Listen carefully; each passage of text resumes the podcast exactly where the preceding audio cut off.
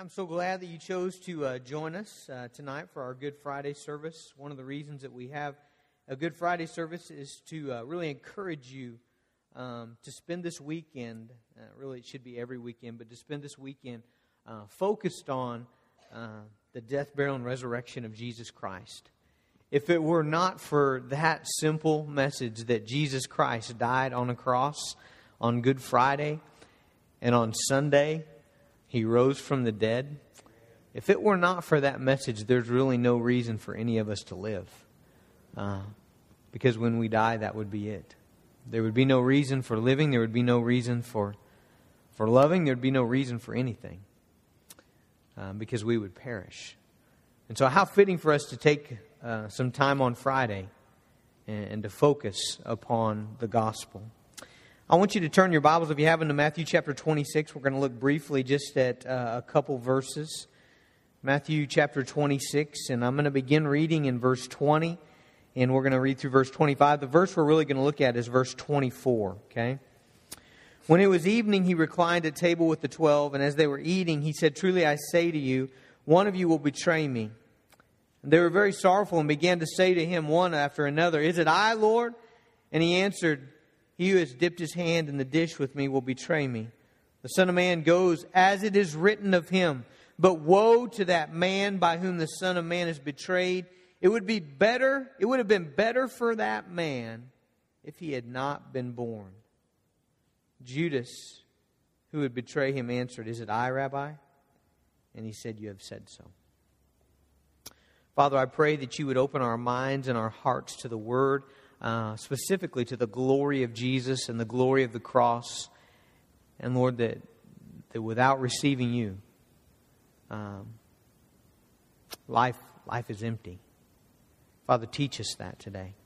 I pray it in Jesus' name. I pray asking for the Holy Spirit. Amen.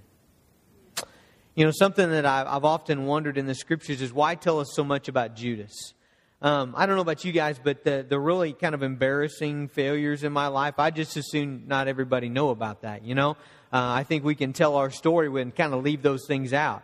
Uh, I'm not, I'm not going to stand up here and tell you about the time in eighth grade that I pinned myself in the Garden City Invitational Wrestling Tournament. Uh, it's a great story, but I'm not going to tell it to you because I'd rather you not know my embarrassing failures. And so you kind of wonder, I mean, we're all kind of like that. And so you have to wonder why, why would the Bible spend so much time telling us about Judas? Judas is a monumental failure. I mean, I can't think of a person in the Bible who missed it bigger than Judas. You can't, you can't imagine uh, of, of Jesus' chosen apostles, you know, the one that betrayed him. You can't imagine the, the, the, the horror of that moment. And why would the Bible tell us so much about that? You know, we don't know, we know more about Judas than we know about most of the other apostles. I mean, can you even tell me one one story about Simon the Cananaean? Or who can tell me about Thaddeus? What Thaddeus do? You know, I mean, where did Thaddeus go? What happened to Thaddeus? How Thaddeus die? How, how, how about, how about uh, Bar, Bar, uh, Bartholomew? Anybody know anything about Bar? I mean, most of these guys, we, we don't know. I mean, it's not that they didn't do incredible, great, awesome things. We know that they did. They were chosen of Jesus, you know, spread the gospel of the world. We just, we just have a glimpse of Scripture. We just have this small slice. And so you have to wonder, why is there so much detail about Judas? You know, I mean, why, why do we know of, of the whole ugly story of Judas pilfering money out of the money box and, and revealing, uh, you know, Jesus revealing that he knew of Judas uh, being a fraud early on in the ministry and Judas' interaction with the Sanhedrin and the exchange of money between Judas and, and, and, uh, and the, uh, uh, the, the Sanhedrin. And we know how much money it was and we know about the Passover supper and we have several different accounts that tell us the conversation between Judas and Jesus kind of under the table and, and we know of the infamous kiss, you know, know, the kiss of betrayal. And, and we know of Judas going back to the Sanhedrin and what he did with the money and what they said to him. And, and we finally, we know of how he died. We know, we, we know that he hung himself. But not only know, do we know how he died, we actually know how people found him. You know, we, we don't just know how he died, but we know that when they actually came and found him, that he had fallen from the point that he had hung himself and the, that his innards had burst out. I mean, we know the details of his death and of, of what happened to him after that. We know all of that. And, then, and, and for, for, to know that about Judas, you know, there's great men in the, of God in the Bible that we have one sentence about. You know, think about Enoch. You know, I mean, Enoch walked with God, and, and the guy was such a godly man that walked with God. God took him. I mean, but that's all we know. I mean, the Bible says Enoch walked with God and, and he was not and God took him, you know? I mean, wow. I mean, I'd like some more detail, wouldn't you? Did he go like a rocket ship? Did he just, you know, fly in the air? Did God snatch him? Did he disappear? Did a portal open? Did it, you know, a chariot? Oh, I mean, what happened there? We don't know. We got one sentence about the guy, but we know about Judas pretty much his whole ministry of, with Jesus to the very end. Why would we know so much about a guy who blew it bigger than anybody? And the only thing I can think of is that Judas serves as a warning. Okay? Judas is a warning. Judas is a don't do this. Don't do this. Don't have ulterior motives in seeking Christ. Don't be religious without loving God. Don't pretend to have something with God that you don't have. You know, last week we looked at Ananias and Sapphira. You might think, hey, those are the most famous hypocrites in the history of the church. They're not. Judas is it. Judas has that prize of the guy that pretended to have something that he really didn't have. I think Judas serves as a warning. Don't miss out on eternity with Christ. Don't attempt to use Jesus to gain something else. That's what Judas did. You know, he wanted to use Jesus. He said, I want you, Jesus, but I really don't want you. What I want is what you can give me. What I want is, is what you can provide for me. That, that's what Judas did. Man, woe to the man who treasures money more than he treasures the Son of God. Woe to the man who, who sees no value in the glory of Jesus Christ. Maybe Judas is there because he's a big caution sign in front of a sheer cliff that says, don't go here. I think that's, I think that's why Judas is in the Bible. Now, what we have in this passage that, that I read to you briefly here the, this evening is, is what happened on Thursday night. Okay, if we put it in our Easter weekend, today is Friday. Today is the day that Jesus would have hung on the cross. The sun is about to go down. They're probably breaking the thieves' legs. If you, if you kind of think about it in Easter weekend right now, they're, they're pulling Jesus off the cross. Maybe they, they're sticking the, steer, uh, the, the spear in his side to, to see the blood and water had flowed and, and that he's truly dead and they're getting ready to bring him. I mean, that's what's happening on Friday, okay? Thursday night, the disciples gather in the upper room to celebrate the feast of the Passover that Jesus turns into the Lord's Supper. Okay, this is the, the this the Thursday night would have been the night that Jesus reveals. Okay, the the bread represents the body that's about to be broken for you, and the cup represents the blood that's about to be spilled for you.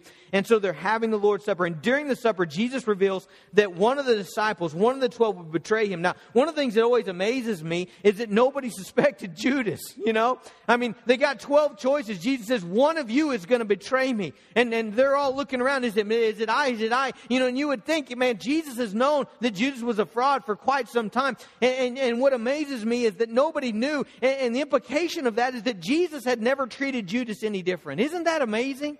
that he knew back in John 6 because he said it. We'll look at that in a minute. But he knew that Judas was a devil. And yet Jesus never showed any sign of that. Never any cold shoulder, never any, you know, callous remarks about Judas to the, to the rest of the group. And so, so nobody knows, nobody suspects the guy, and all you have is this kind of quiet, quiet exchange between Judas and Jesus. In John 13, in verse 27, it says this Then after he had taken the morsel, Satan entered into him, and Jesus said to him, What you're going to do, do quickly. So he just says that to Jesus, What you're going to do, do quickly. And nobody knows what he's talking about. verse 28 says, No, no, now no one at the table knew why, why he had said this to him. Some thought that because Judas had the money bag, that Jesus was telling him, Go buy what we need for the feast. So people just think he, Jesus sent him on an errand, and he leaves, and he goes to the Sanhedrin to, to betray the, the greatest man who's ever lived. I'm, I'm particularly interested in what verse 24 says. It says, The Son of Man, listen, listen, Jesus is saying this about himself. He says, The Son of Man goes as it is written of him. Okay, now I want you to focus right on that sentence for a second. The Son of Man goes as it is written of him. Okay, what the Bible does not want you to think is that Jesus' torture, his brutal scourging, his crown of thorns, him being staked to a piece of wood and hung to die for six hours was somehow forced upon him. Okay? What the Bible doesn't want you to think is that Judas was the mastermind of this great overthrow of God. Okay? And the Bible does, wants to make sure you're, you're clear on this, that Judas doesn't pull a fast one here, okay? You know, God's not thinking, well, we're going to be doing this, and Jesus thinking he's, he's going to, to you know, to, to rule uh, physically in Jerusalem, and they're going to preach the next day. No, I mean, they, God, God has this in his plan. Well, this was not forced upon Jesus. It's very clear here that the Son of Man goes as it is written of him. In other words, it's not a mistake, it's not an accident, it's not a tragic lapse of God's protection. It is the plan of God. In fact, if you remember this passage a few weeks ago in Acts chapter 2, verse 23, it says, This Jesus delivered up according to the definite plan and foreknowledge of God. You hear that? Delivered up to the, according to the definite plan and foreknowledge of God. And way back in Isaiah chapter 53, if we go back 700 years before Jesus died on the cross, in Isaiah chapter 53, verse 10, it says, Yet it was the will of the Lord to crush him. Okay? It, what Jesus is saying is, it is written of me that I'm going to the cross. Okay? Judas is, is betraying and Judas is handing me over because of his evil heart. But it is the plan of God from the very beginning, written in Isaiah, written back in Genesis 3.15, where, where, where, where God prophesied that, that, that Satan would bruise his heel. He would give him a non, non-eternally fatal blow. Okay? It is written that Jesus would go to the cross, that Jesus would die for our sins, that Jesus would pay the penalty for our iniquities, okay? God, God would allow the devil and death and sin and evil to do their best against the Son of God. God would place His own Son in the way of His wrath so that you and I did not have to, did not have to receive that or, or, or have that upon us. But that does not excuse Judas' sin, okay? So, so the first part of the verse says, the Son of Man goes as it is written of him. But notice this next part. But woe to that man by whom the Son of Man is betrayed. Okay, the fact that Judas' treachery is used by God for your and I salvation does not make Judas a good guy. Okay? Here's the reality Judas meant to harm Jesus. Judas despised Christ in his heart. Judas preferred a few pieces of silver to the Son of God. Judas was wicked, and God used his wickedness for the good of the world. Verse 24 says, The Son of Man goes as it is written, but woe to that man by whom the Son of Man is betrayed. Why is Judas' sin so great? Well, first of all, because Judas had great opportunity to see the glory and majesty of Christ. Do you, do you, remember that verse in the New Testament? This, this one should, should make a lot of us church people tremble. It says, To whom much is given, much is required. Do you remember that verse in, in the Bible? Okay? Judas had a front row seat to see up close and personal the glory of Jesus Christ. Judas watched Jesus heal the sick and give sight to the blind and, give the ability to walk to the lame and even to raise the dead. Judas had a front row seat to see all these incredible miracles. He saw the authority with which Jesus handled the Word of God, the authority with which Jesus stilled the wind and the storm and the waves and disease and demons and even death itself. And so Judas is in this incredible position to put his faith in Jesus the Messiah. He's got three years of personal discipleship with Jesus Christ. You know, we study just this little bitty sliver of the Sermon on the Mount. Judas was there when Jesus preached the Sermon on the Mount. I mean, can you imagine that? You know, Judas had this great light given to him, lots of truth, and yet he rejects it all. Why is his sin so great? Because Judas had been greatly loved by Jesus. Again, back in John chapter 6, uh, verse 70, Jesus says, You know, I, I, know one of you is a devil. I, I, I, know that. But yet Jesus doesn't mistreat him. You know, I mean, uh, I mean, when the other disciples are like, "Hey, let's go over here. Let's send Judas." Jesus, Jesus doesn't cast that look like we do sometimes. Of, no, not him, not him. You know, I know things about him that you don't know. I mean, it's just amazing to me that Jesus didn't do that. Jesus was lo- Jesus loved Judas. He, he treated him with kindness. He treated him as one of the twelve, as one of his own. Judas is betraying a friend.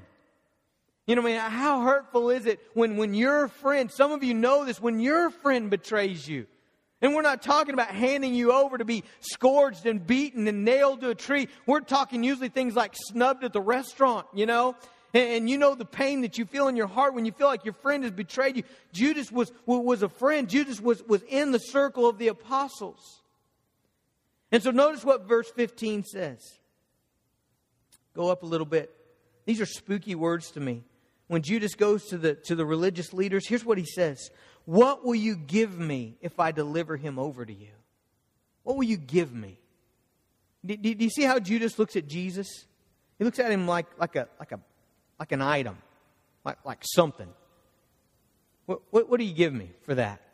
I mean, that's what, that's what, that's, that's what Judas thinks of Jesus. Is, hey, you know, I don't really want him. I don't really want him, but, but, but I'm in a position where I've got some power here. And so, what will you give me instead of him?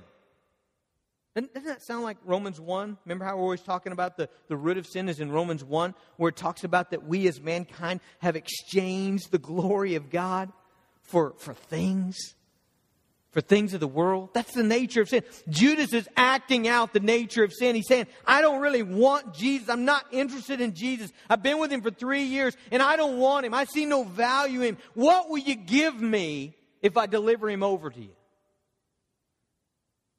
In Judas' mind, there's nothing to be treasured, nothing to be loved, nothing to be pursued. What can I get out of Jesus? So he trades Jesus for 30 pieces of silver. That's the sin of mankind. To see no value in the Son of God. And oh my, is there ever value in the Son of God? The Bible says He's life. The Bible says He is hope. He is joy inexpressible and full of glory. Jesus is victory over death. He's forgiveness of sins. He's blinding holiness. He's superabounding love. He's eternal faithfulness. He's fullness of joy and pleasures forever. All of that is in Christ. He is the, he is value. Just a few few hours ago, my mom called me, and and uh, a kid that lived right down the street from us. He's not a kid anymore. He's he's thirty, probably 37, 30. I'm not sure. He's my brother's age. He was in my brother's class. A good friend of my brother's. He came to our house this last Christmas to visit with my brother, and and he's flying to Topeka with his wife and his two little girls, and their airplane crashes, and everybody dies. That was today. The second person that my brother's lost in his class this, this month. And I texted my brother and I said, Man, how are you? And he just texted me back and he says, Sad. And I didn't know, the only thing I could say was, The only thing that can redeem this is Jesus. I mean, do, do you see that? You know, Judas says, I've got no use for him. I'll take some silver so I can buy me a stupid trinket. That's, that's all I care about. I don't want, I, I, he didn't see Jesus is all that matters.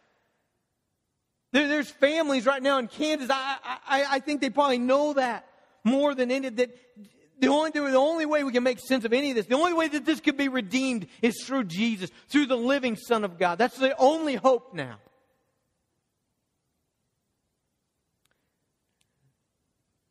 This next phrase is actually why it caught me to want to preach this tonight. Verse 24 The Son of Man goes as it's written of him. But woe to that man by whom the Son of Man is betrayed. Listen to this. I, I don't even know exactly what to do with this. It would have been better for that man if he had not been born. That's a huge statement. It would have been better for him if he had not been born. If he'd never breathed. If he'd never laughed. If he'd never smiled He'd never walked in the park with his kid on a spring day. It would have been better if he'd never bounced on his dad's knee. If he'd never opened Christmas presents. If he'd never, if he'd never lived.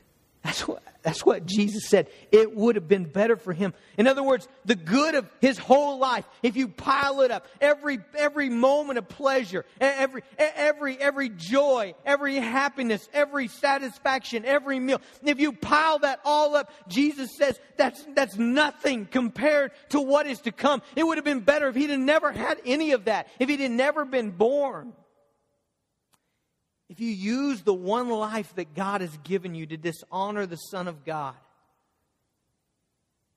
it would have been better for you not to have been born, not to have lived at all. What that tells me is that this, I don't know any other way to say this, but the infinite punishment because Jesus is infinitely glorious and because the work of Jesus for us is infinitely glorious, because of that, to reject Him, to despise Him, to refuse to follow and love Him is infinite punishment. I received a magazine this week in the mail, and I don't know who gave it to me. They, they sent it without a, without a back, backward address. They wrote me a little note and they put initials, and I have no idea who gave it to me. But in the magazine, it, it, it's, uh, how they put it, it's deadly distortions and blazing blunders in the Bible. And, and one of them, a big section, was, was that hell is not forever. That they're saying that the doctrine that hell is forever is, is a blazing blunder and a deadly distortion. And, and I, I'm sure they sent it to me because maybe they've heard me preach on hell. I guess I don't know why else they would send that to me. But what they're promoting is, is a doctrine called annihilationism that basically means that if you die without Christ, then you go to a place called hell and you're just burned up and that's it. You're, it's gone. You, you, you're gone. You don't, you don't live anymore. Uh, a lot of people, it's a very popular belief right now. If that's true, then Jesus is lying here. Because that would not be true of Judas. It would not be true that it would be. I mean, I mean if, if what happened to Judas was he went to a place called hell and boom, he's burned up and he doesn't exist. Okay? He doesn't exist. Okay, but, but he still has this life. We, we probably imagine him being a man of 30 or 40 years, probably similar to Jesus' age, something around there. And so he had all of this life, and we assume he had maybe a good family, and we assume he was probably a good guy, and we assume he had good deeds, and, and he loved his mom, and he loved his dad, and maybe he had kids, maybe he was married. I, I don't know. We don't know those things about him, but, but he had all these good things. And if all that happened to him was that, that, that, that he died after he hung himself and, and, and he went to hell for a moment or a week or a day, or I don't know how long they think that that takes, and he, and he was burned up and it was gone, and, and, and he doesn't exist anymore, then, then it was not better that he not, that he not have lived. But what Jesus is saying is that what is coming to, to reject Jesus, what is coming, it, it, it, is, is so is so to be feared that it's better for him never to have lived.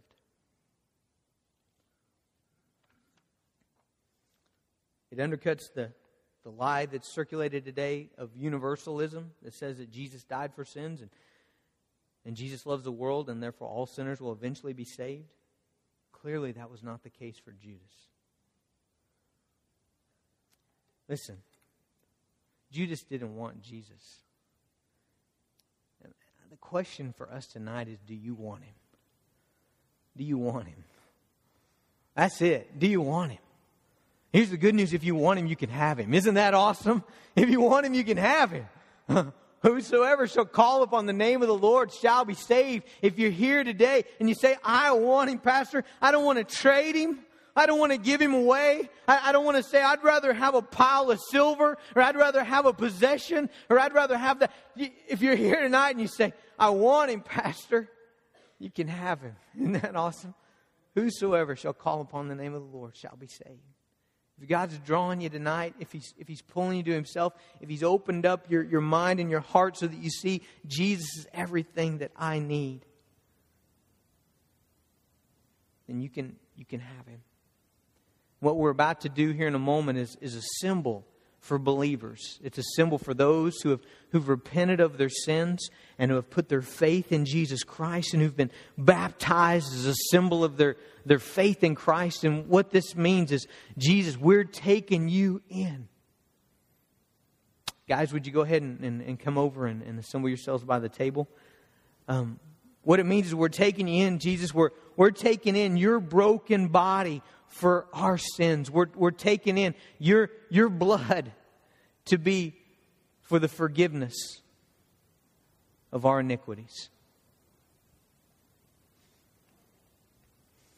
Here at Lincoln Avenue, we, we don't have what some call closed communion. What we have is open communion. What that means is you don't have to be a member of Lincoln Avenue Baptist Church to, to partake of the Lord's Supper uh, with us. We think it, it, goes beyond that. We think it, it's extended to, to born again believers. We do ask that you be a believer. We ask that you be someone who's put your faith in Jesus Christ as your Lord and as your Savior, and you've repented of your sins and, and you've called out to Him and He saved you. And if He has, we want you to partake tonight. And we want you to partake in, in the sense of saying, Jesus, I want you. This is a symbol to saying, I'm, I'm bringing you into my life. I'm, I'm receiving of, of your body and of your blood to be my life.